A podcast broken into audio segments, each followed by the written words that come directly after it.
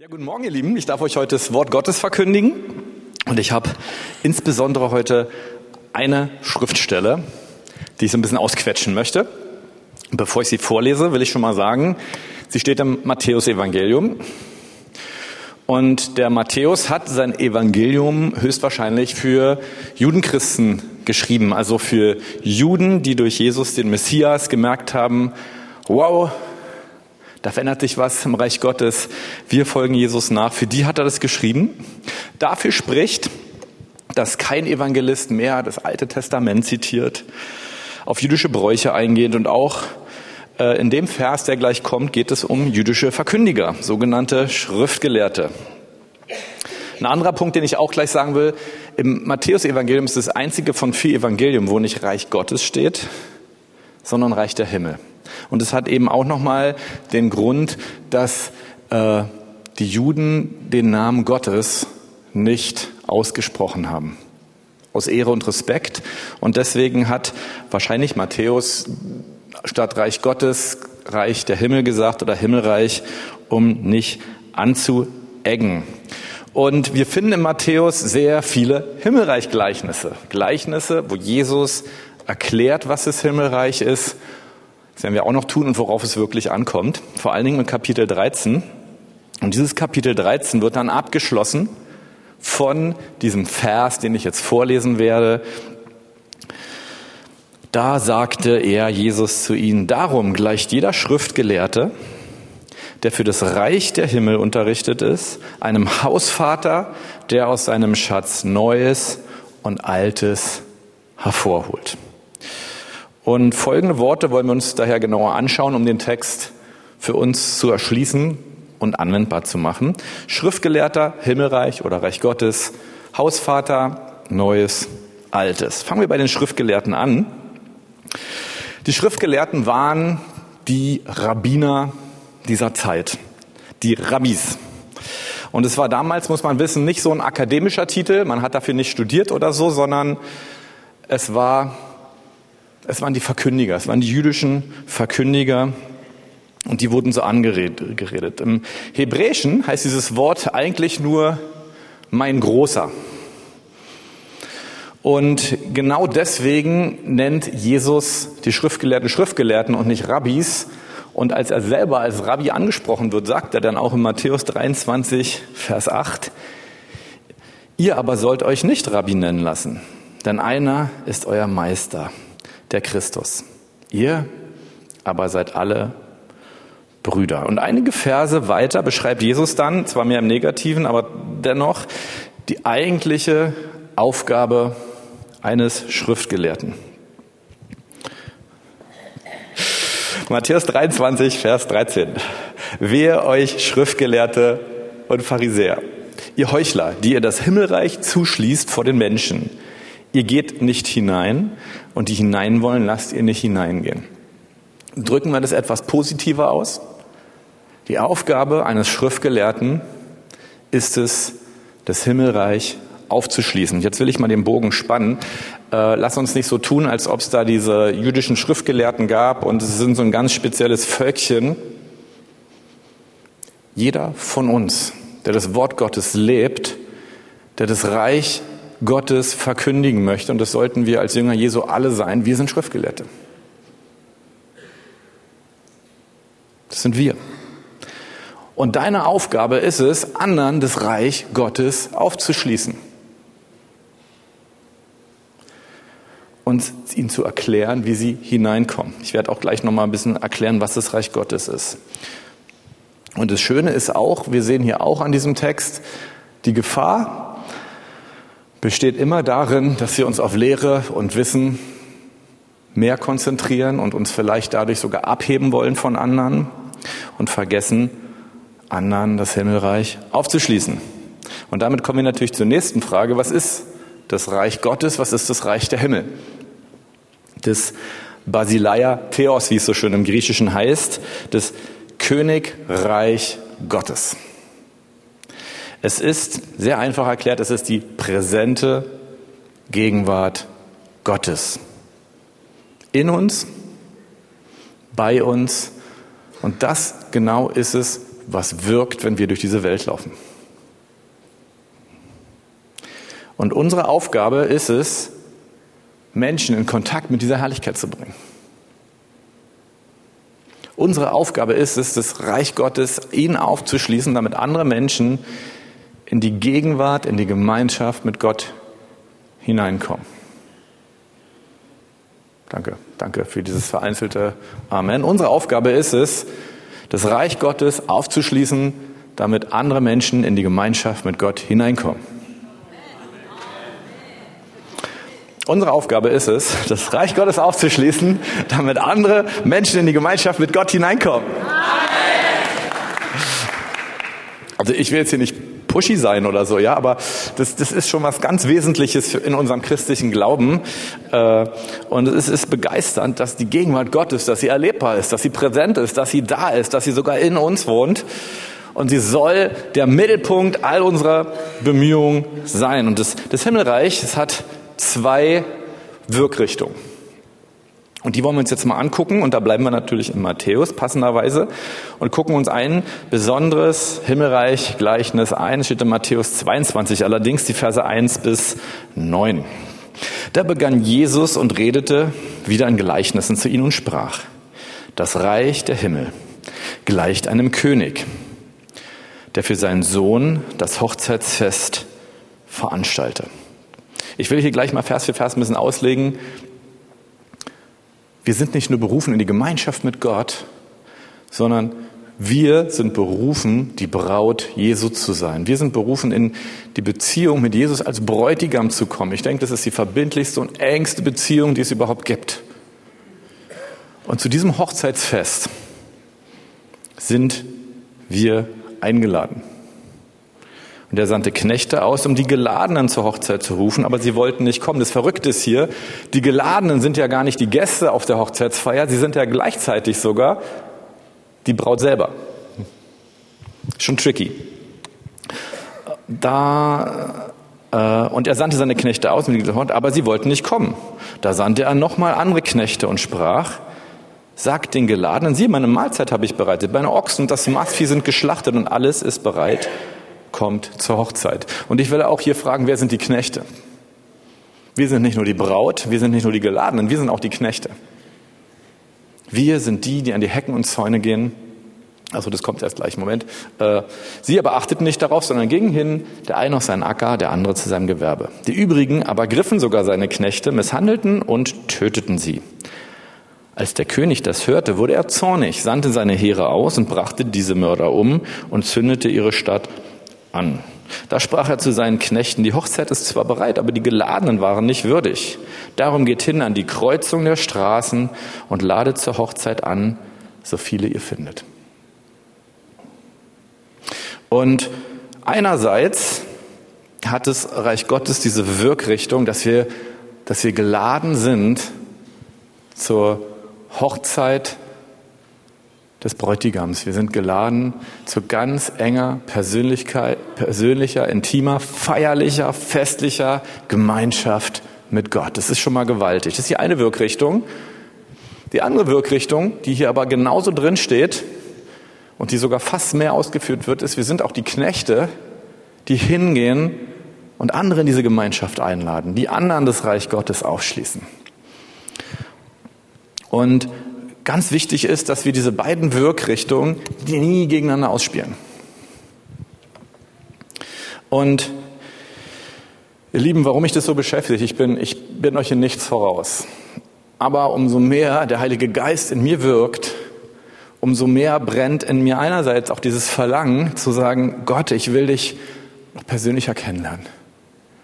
Und als der Bericht von der Jugendreise kam vor zwei Wochen, ich konnte die ganze Zeit heulen. Ja, ich bin auch nah am Wasser gebaut, äh, stört mich aber gar nicht, weil ich merke, oh, wow, da ist etwas an, da ist Jesus drin, da ist Gemeinschaft mit Jesus drin, da ist, da ist dieses, wow, Menschen erleben diese Gemeinschaft mit Gott. Sie, das Himmelreich wurde ihnen aufgeschlossen. Und es begeistert mich total und berührt mich total. Aber es erzeugt auch einen Hunger in mir. Und ich bringe euch diese Predigt, aber glaubt nicht, dass ich der bin, der euch da voraus ist, nämlich diesen Hunger, wo ich merke, ich fühle mich so uneffektiv darin, anderen Menschen das Himmelreich auf der Straße, an den Zäunen und Hecken aufzuschließen. Und das, was ich euch jetzt weiter bringe, bringe ich euch nicht als einer, der sagt, Leute, ich habe es verstanden oder ich weiß es besser, sondern ich bringe es euch und rechne damit, dass, dass dieser Hunger, den der Heilige Geist in, in mir erweckt, dass er auch in euch erweckt wird und Gott etwas Neues unter uns machen kann. Dass wir auch die andere Wirkrichtung, nämlich hinzugehen an die Zäune und an die Hecken und Menschen einzuladen ins Reich Gottes, dass wir da einen neuen Aufbruch erleben. Und ich glaube, diesen neuen Aufbruch, den, den macht auch der Heilige Geist nicht nur bei mir, ich glaube, den macht er gerade bei vielen hier in der Gemeinde. Und deswegen passend diese Predigt. So, jetzt kommt aber noch Punkt drei eben und der passt auch ganz schön hinten ran. Hausvater. Das Wort kommt zwölfmal im Neuen Testament vor. Es ist sogar der Depot des, des Hauses, ja. Äh, aber es kommt nur einmal im Alten Testament vor, und zwar an einer ganz dramatischen Stelle. Im 2. Mose 12, Vers 3. Redet zu der ganzen Gemeinde Israels und sprecht, am zehnten Tag dieses Monats nehme sich jeder Hausvater ein Lamm für jedes Haus.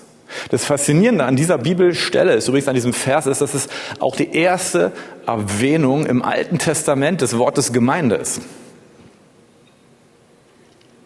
Und hier ist Gemeinde die Familie von Abraham und Sarah, die nun über die Patriarchen hingewachsen ist und sich dann in Ägypten nochmal so richtig vermehrt hat und nun ziemlich groß ist. Aber es ist eine ethnische Familie, es ist ein Stamm. Und die Menschen stehen alle in einer ganz engen Beziehung. Es ist das Volk Israel, die Hebräer oder wie immer sie wie sie nennen wollen. Und in diesem Setting wo auch erklärt wird, was Gemeinde ist, kommt dieses Wort Hausvater vor, was Jesus eben auch benutzt. Und der Hausvater ist der, der als Verantwortlicher für seine Kleingruppe, für sein Haus, für seine ihm anvertrauten eine geistliche Verantwortung hat, die hier gigantisch ist. Er soll nämlich das Opferlamm, das Pessalamm schlachten und zubereiten für seine Familie. Und das ist natürlich sozusagen sinnbildlich steht es, dass er dafür verantwortlich ist, dass der Opfertod Jesu, dass alles, was Jesus für uns am Kreuz gemacht hat, alles, was das Evangelium beinhaltet. Vielen Dank übrigens für dieses schöne neue Kreuz. Ich glaube, der Benny ist heute. Benny, bist du da? Äh, ist toll. Aber genau das, was in diesem Kreuz drinsteckt, dass Jesus aus Liebe zu uns ans Kreuz gegangen ist, so wie dieses Passalam im Bild dafür geschlachtet wurde. Die Verantwortung dafür, genau dieses Evangelium zu teilen, das war nicht etwas Technisches, sondern es wurde transportiert durch diese persönlichen Beziehungen.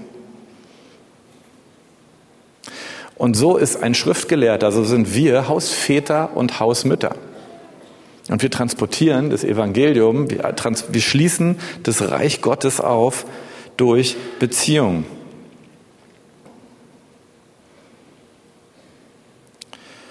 Das, was unsere Verkündigung als Christen ausmacht, ist die Beziehung und der Wunsch nach geistlicher Errettung zu denen, den wir verkündigen.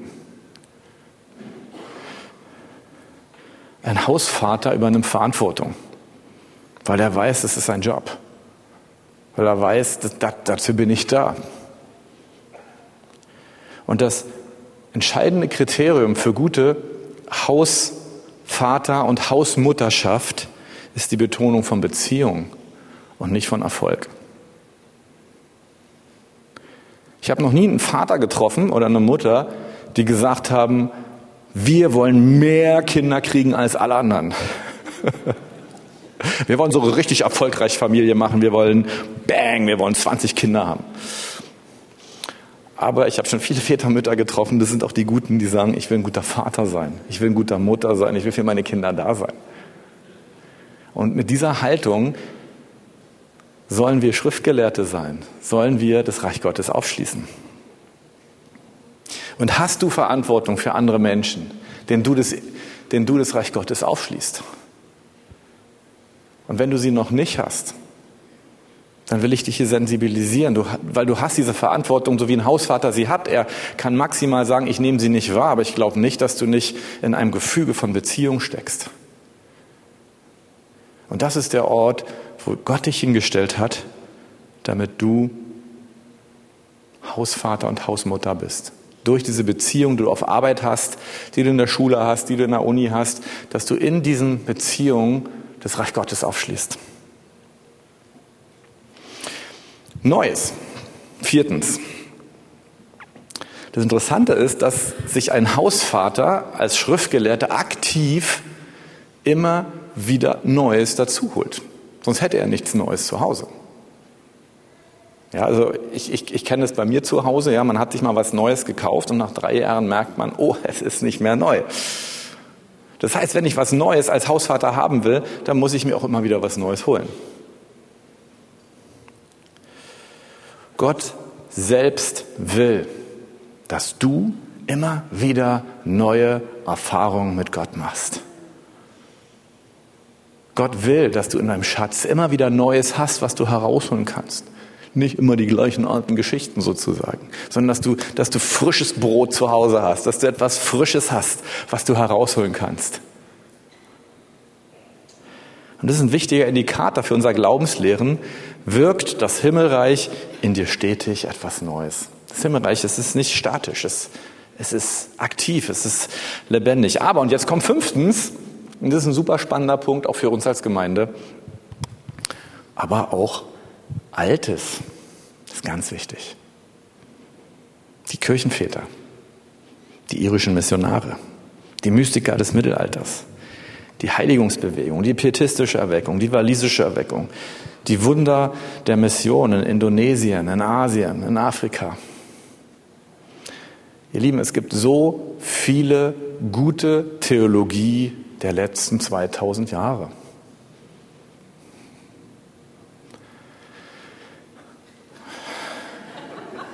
Danke, für dich predige ich weiter. es gibt so viele gute Theologie der letzten 2000 Jahre und äh, lass uns hier nicht das Kind mit dem Bade ausschütten, und nur das Neue suchen. Sondern wir brauchen als gute Hausväter eine Balance. Und wir brauchen das gute, bewährte, alte, was wir aus unserem Schatz hervorholen. Und ganz ehrlich, ihr Lieben, natürlich gab es schlechte Theologie. Und Theologen, die Sachen behaupten haben, die auch mit meinem Gottesbild überhaupt nicht übereinstimmen. Aber es gibt auch so viel gute Theologie. Es gibt so viele gute Theologen. Bleibe ein Lernender des Alten und strecke dich nicht nur nach dem Neuen aus. Und die Balance zu halten ist unsere große Kunst. Sonst hängen wir andere ab. Oder wir gewinnen auch keine neuen auf der anderen Seite, wenn wir nicht diese Balance zwischen alt und neu haben. Wir fallen sonst auf einer Seite vom Pferd runter. So, das war jetzt äh, die Veranschaulichung. Jetzt kommen wir in die Anwendung. Fangen wir nochmal an. Du bist geschickt, das Reich Gottes zu erleben und anderen aufzuschließen. Und wenn man das Evangelium auf seinen kleinsten Kern zusammenschrumpft, dann heißt es für mich, Gottes Liebe erleben und meinen Nächsten lieben. Und das sind genau die beiden Wirkrichtungen des Reiches Gottes. Und ich will jetzt mal Altes hervorholen und euch ein paar Beispiele bringen. Von, mein erstes Beispiel ist Charles Finney. Wer hat den Namen schon mal gehört? Ja, super. Klasse. Na, doch ein bisschen altes da. Schön. Eigentlich war er Rechtsanwaltsgehilfe und er war fasziniert von der Bibel. Und sein Problem war, dass er es traurig fand, dass so viele Bibelstellen immer nur einzeln zitiert wurden und aus dem Zusammenhang gerissen wurden. Das war sein Grundproblem und so hat er ganz, ganz viel die Bibel studiert und hat darauf geachtet, alle Bibelstellen immer im großen Kontext zu lesen. Das war sein Sport und da hat er so viel Wort Gottes in sich gehabt, äh, dass er 1824 mit einer mächtigen Erfahrung der Geistestaufe gesegnet wurde. Die war damals noch nicht so üblich. Und was passierte nun, ihr Lieben? Er hat für 500.000 Menschen das Reich Gottes aufgeschlossen. Er hat 500.000 Menschen zu einer Bekehrung geführt. Wir sind an, Anfang des 19. Jahrhunderts. Gott hat ihn mächtig, mächtig, mächtig gebaut. Und wisst ihr, was er nun gemacht hat? Er hat ein theologisches Seminar gegründet, weil er gesagt hat, wir müssen den Pastoren beibringen, wieder Predigten zu halten, die Substanz haben. Dann hat er das Hölderlin-Seminar gegründet, so dass das gute Alte wieder hervorgeholt wurde und die Predigten wieder Saft und Schmackes hatten. Weil er wusste, sonst schließen wir mit unserer Verkündigung nicht mehr das Reich Gottes auf. Er wollte an gutes Altes anknüpfen. Ich habe noch ein schönes altes Beispiel. Maria Woodworth Etter. Wer hat diesen Namen schon mal gehört? Das sind mal die gleichen, die sich melden. Sie starb bereits 1924 und ist bekannt als eine der ersten großen Heilungsevangelisten. Und in der Great Awakening in, in Amerika hat sie sich mit 13 Jahren für Jesus entschieden. Sie hat sich bekehrt. Und interessanterweise, deswegen bringe ich das Beispiel mit einer ganz spezifischen Aussage. Jesus ist ihr an dieser Heilungserweckung erschienen und hat zu ihr gesprochen. Und das, was er gesagt hat, finde ich so cool in diesem Zusammenhang dieser Predigt. Ich lese es erstmal in Englisch, dann übersetze ich. I heard the voice of Jesus calling me to go out uh, in the highways, hat sie gesagt, and hedges and gather in the lost sheep.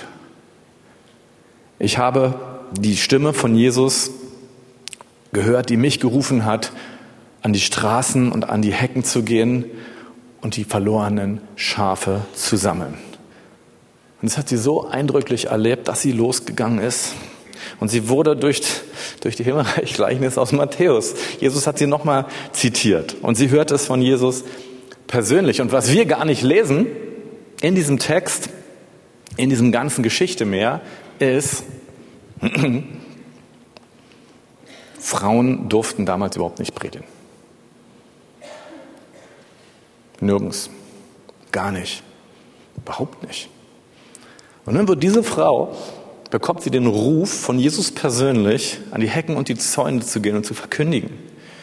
Und es haben sich wirklich Massen von Menschen, sind, haben sich bei ihr bekehrt und wurden geheilt. Die Kraft Gottes war da, sie hat vielen das Reich Gottes aufgeschlossen.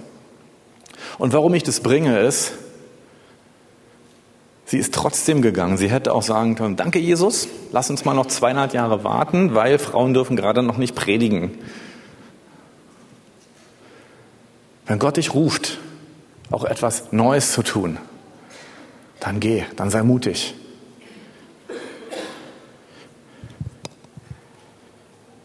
Das Coole ist, ich war letzte Woche, waren wir alle neuen deutschen IGW-Studenten in Essen zusammen, um sie so einzuführen in Studienkultur. Und was mich total begeistert hat, war, dass die Hälfte unserer deutschen IGW-Studenten waren Frauen, die Pastorinnen werden wollen. Aber jetzt ist es selbstverständlich. Aber Maria Woodworth Edda ist in die Bresche gegangen dafür. Das hat keiner vor ihr gemacht. Sie tat etwas Neues. Jetzt zwei Beispiele habe ich noch. William Seymour. Wer kennt William Seymour? Okay, ich frage jetzt nicht mehr, immer die gleichen.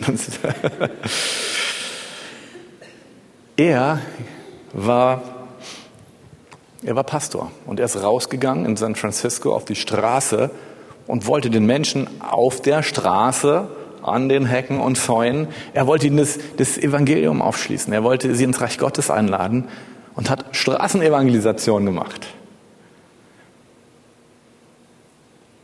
Und auf der Straße fiel der Heilige Geist. Und auf einmal standen die Leute aus den Rollstühlen auf. Dann haben sie in der Gemeinde weitergemacht. Warum haben sie eigentlich nicht auf der Straße weitergemacht? Gut, die Frage werden wir niemals beantworten. Aber es, gibt Berichte von den ganz kleinen Kindern noch aus dieser Zeit, weil die haben 1960, als jemand ein Buch drüber geschrieben hat, noch gelebt. Und die haben beschrieben, dass wenn jetzt beispielsweise Kriegsinvaliden in den Gottesdiensten waren, und die hatten beispielsweise keinen Arm mehr, dann haben diese Kinder erzählt, dass in, in der Zeit der Anbetung sie beobachten konnten, wie einfach ein kompletter Arm wuchs oder ein komplettes Bein wuchs. Und die Kinder haben das verrückte Spiel gespielt, dass sie gesagt haben, dass die Wolke der Herrlichkeit so da war, der Herrlichkeit Gottes, dass sie in der Wolke Versteck gespielt haben. Daran konnten sie sich noch erinnern. Und hier kommt wieder der Punkt. William Seymour war Afroamerikaner. Und 1906 war definitiv noch die Zeit der Rassentrennung.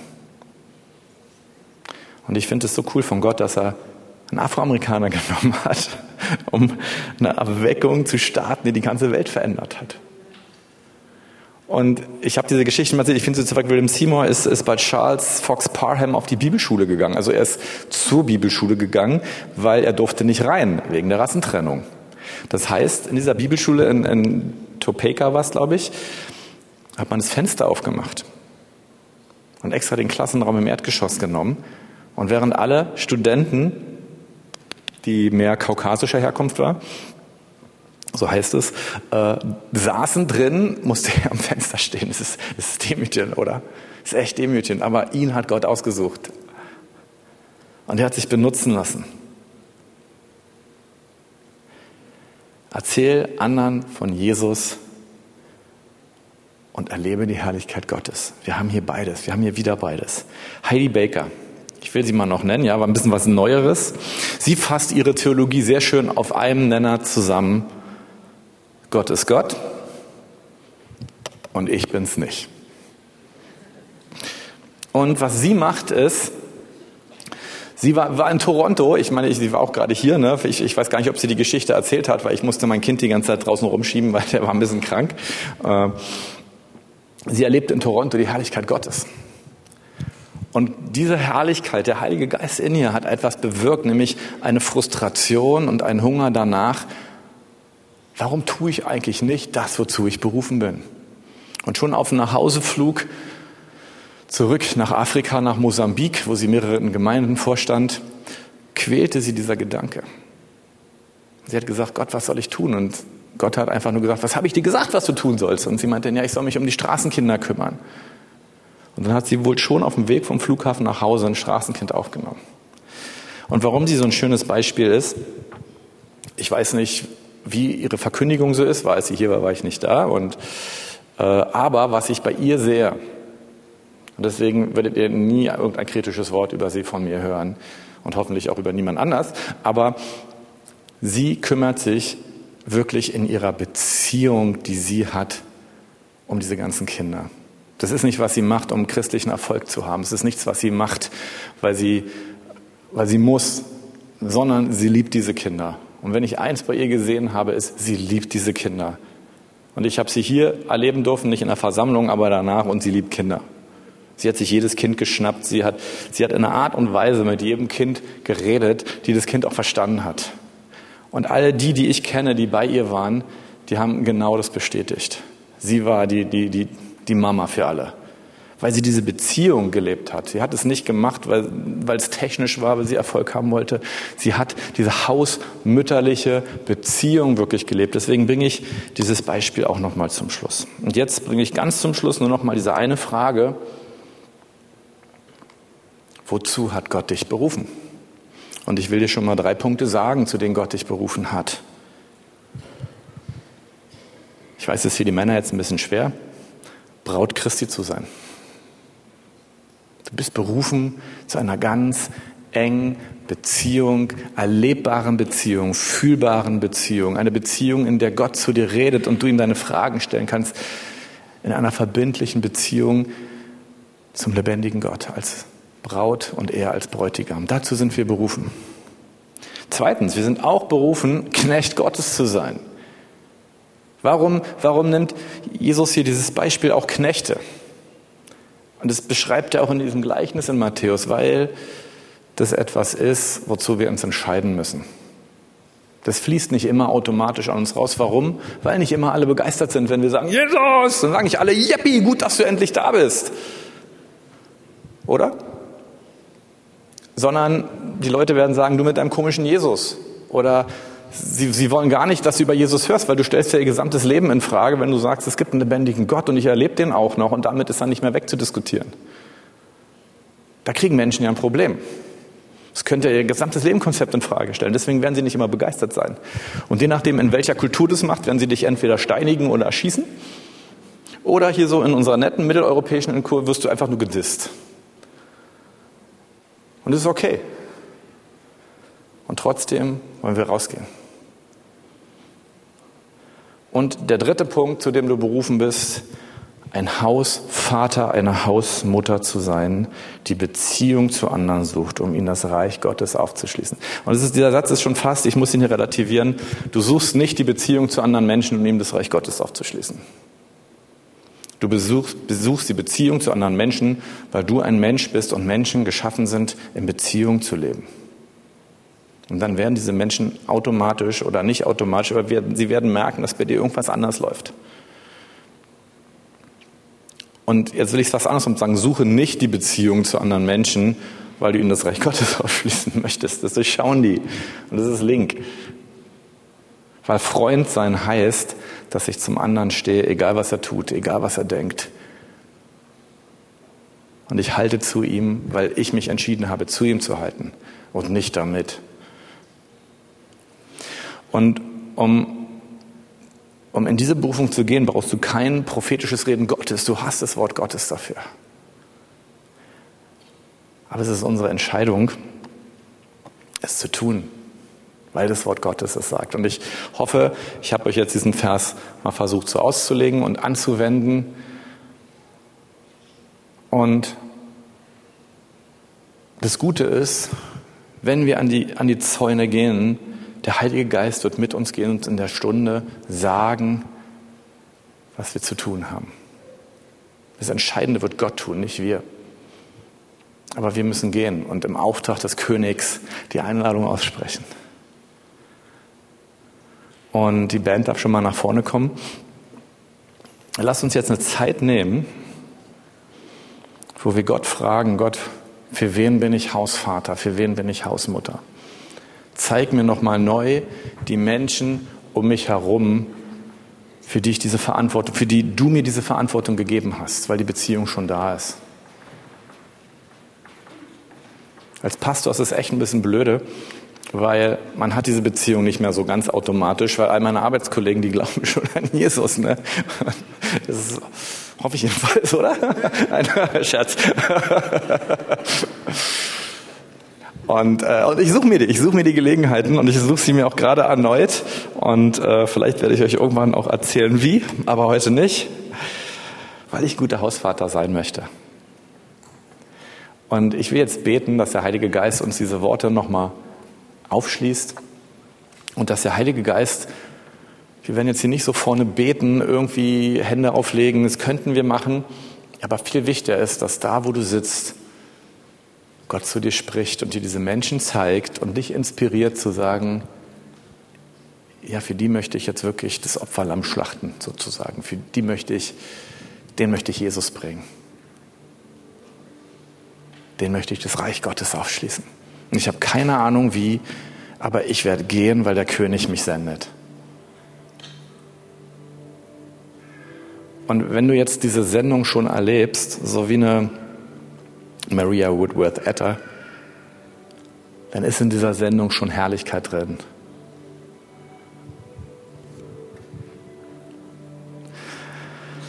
Oh Jesus, wir danken dir, dass du uns diese ganzen Himmelreich-Gleichnisse gegeben hast. Wir danken dir, Herr, dass wir, dass du uns immer wieder Neues gibst und dass doch so viel Gutes Altes ist, was wir hervorholen dürfen. Und dass du uns mit dem Vorrecht belegst, Aufschließer des Reiches Gottes zu sein. Und wir danken dir, Jesus, dass du als Gott es durch Beziehung machen möchtest. Nicht nur in Kraft, sondern in Kraft und Beziehung. Und Herr, ich bete in meiner Schwachheit, ich bete in meiner Unwissenheit und dennoch bete ich von ganzem Herzen auch für jeden, der hier ist, Herr, dass du uns die Menschen zeigst. Und ich stelle mich ganz vorne an und sage, ich will, zeig sie mir, zu denen wir gehen sollen. Dass du uns zeigst, wo unsere Straßen sind, wo wir gehen sollen. Dass du uns zeigst, wo die Hecken sind und die Zäune, zu denen wir gehen sollen.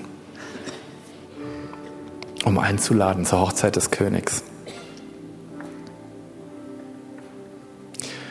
Und Herr, dass wir wissen, ja, das wird nicht immer einfach sein, Manche wurden misshandelt, manche wurden getötet, sagst du in deinem Gleichnis. Aber Herr, wir wollen gehen, weil die Hochzeit, Jesus, weil es deine Hochzeit ist. Und weil deine Herrlichkeit in uns wohnt. Und wir wollen nicht länger sagen, Jesus, wir haben noch zu wenig Herrlichkeit.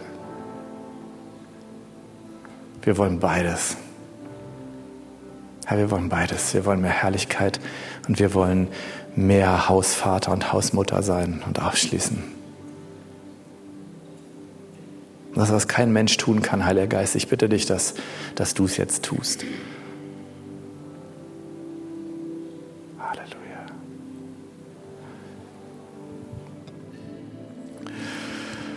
Ihr Lieben, ich bin total begeistert darüber, weil ich weiß, dass es viele Menschen in dieser Gemeinde gibt, die das schon leben und die das schon tun. Viel mehr als, als ich manchmal. Und einfach gehen, still gehen. Es nicht an die große Glocke hängen, nicht erzählen, wo sie sind, weil sie auch teilweise zu, zu Randgruppen gehen und zu Menschen, die, was auch schwierig ist. Und ich will einen Satz zu dem ganzen Thema auch nochmal sagen. Mein Gefühl ist manchmal, dass, dass die Menschen, die am, am lautesten so so erzählen, es ist ganz einfach und mach's wie ich und ich habe ganz viel Erfolg. Ich weiß nicht, ob das immer die Beispiele sind, die uns am meisten weiterhelfen, so möchte ich es mal sagen. Sondern der Herr sieht ins Verborgene. Und wir, ich denke, es gibt immer wieder neue auch Initiativen in der Gemeinde, wo Menschen sagen, ich, ich gehe zu einer Gruppe hin oder ich will, will etwas tun und sie tun es einfach. Und wir hängen es nicht groß raus, aber es passiert. Und deswegen will ich dich auch ermutigen, nicht das Große zu suchen hier, nicht das Gewaltige zu suchen, sondern im Verborgenen zu gehen und zu wissen, ja, genau deswegen bin ich, kenne ich diese Menschen, weil sie sonst keiner kennt. Und genau deswegen bin ich gesandt und auch wenn es keiner sieht, Gott sieht nicht nur hin, sondern Gott ist, ist mit seinem Geist da, um das Entscheidende zu tun. Und dazu, dazu möchte ich dich eben auch ermutigen, im Verborgenen diese Dinge zu tun und zu erleben, dass der Geist Gottes und Jesus doch so doll bei dir sind, dass du sagst, wow, das war jetzt wirklich deep. Und Jetzt habe ich noch ein Angebot, leider nur für die jungen Erwachsenen. Ich sage es jetzt auch leider nur, weil es in den Ansagen vergessen wurde. Am Mittwoch wird genau aus diesem Grunde Juventus zu uns kommen und wird uns Erfahrungsbericht geben, wie er nicht unter den Nationen, sondern wie er unter den Israelis von Jesus erzählt und was er erlebt. Und wird uns eben auch da ermutigen und Mittwoch 19.30 Uhr für die jungen Erwachsenen im roten Salon, denke ich. Das war noch eine Ansage und wir werden den Gottesdienst jetzt hier offiziell schließen. Aber es geht ja im Foyer weiter, da leben wir die Beziehung. Und wenn du ein dringendes Gebetsanliegen hast, dann werden hier vorne noch Gebetshelfer sein, die werden so ein, so ein Schildchen umhaben und die werden sich deines Anliegens mit dir noch annehmen. Und in diesem Sinne, der Herr segne euch und behüte euch, lasse sein Angesicht leuchten über euch und er erhebe sein Angesicht über euch und sei euch gnädig und gebe euch Frieden und eine starke Woche euch.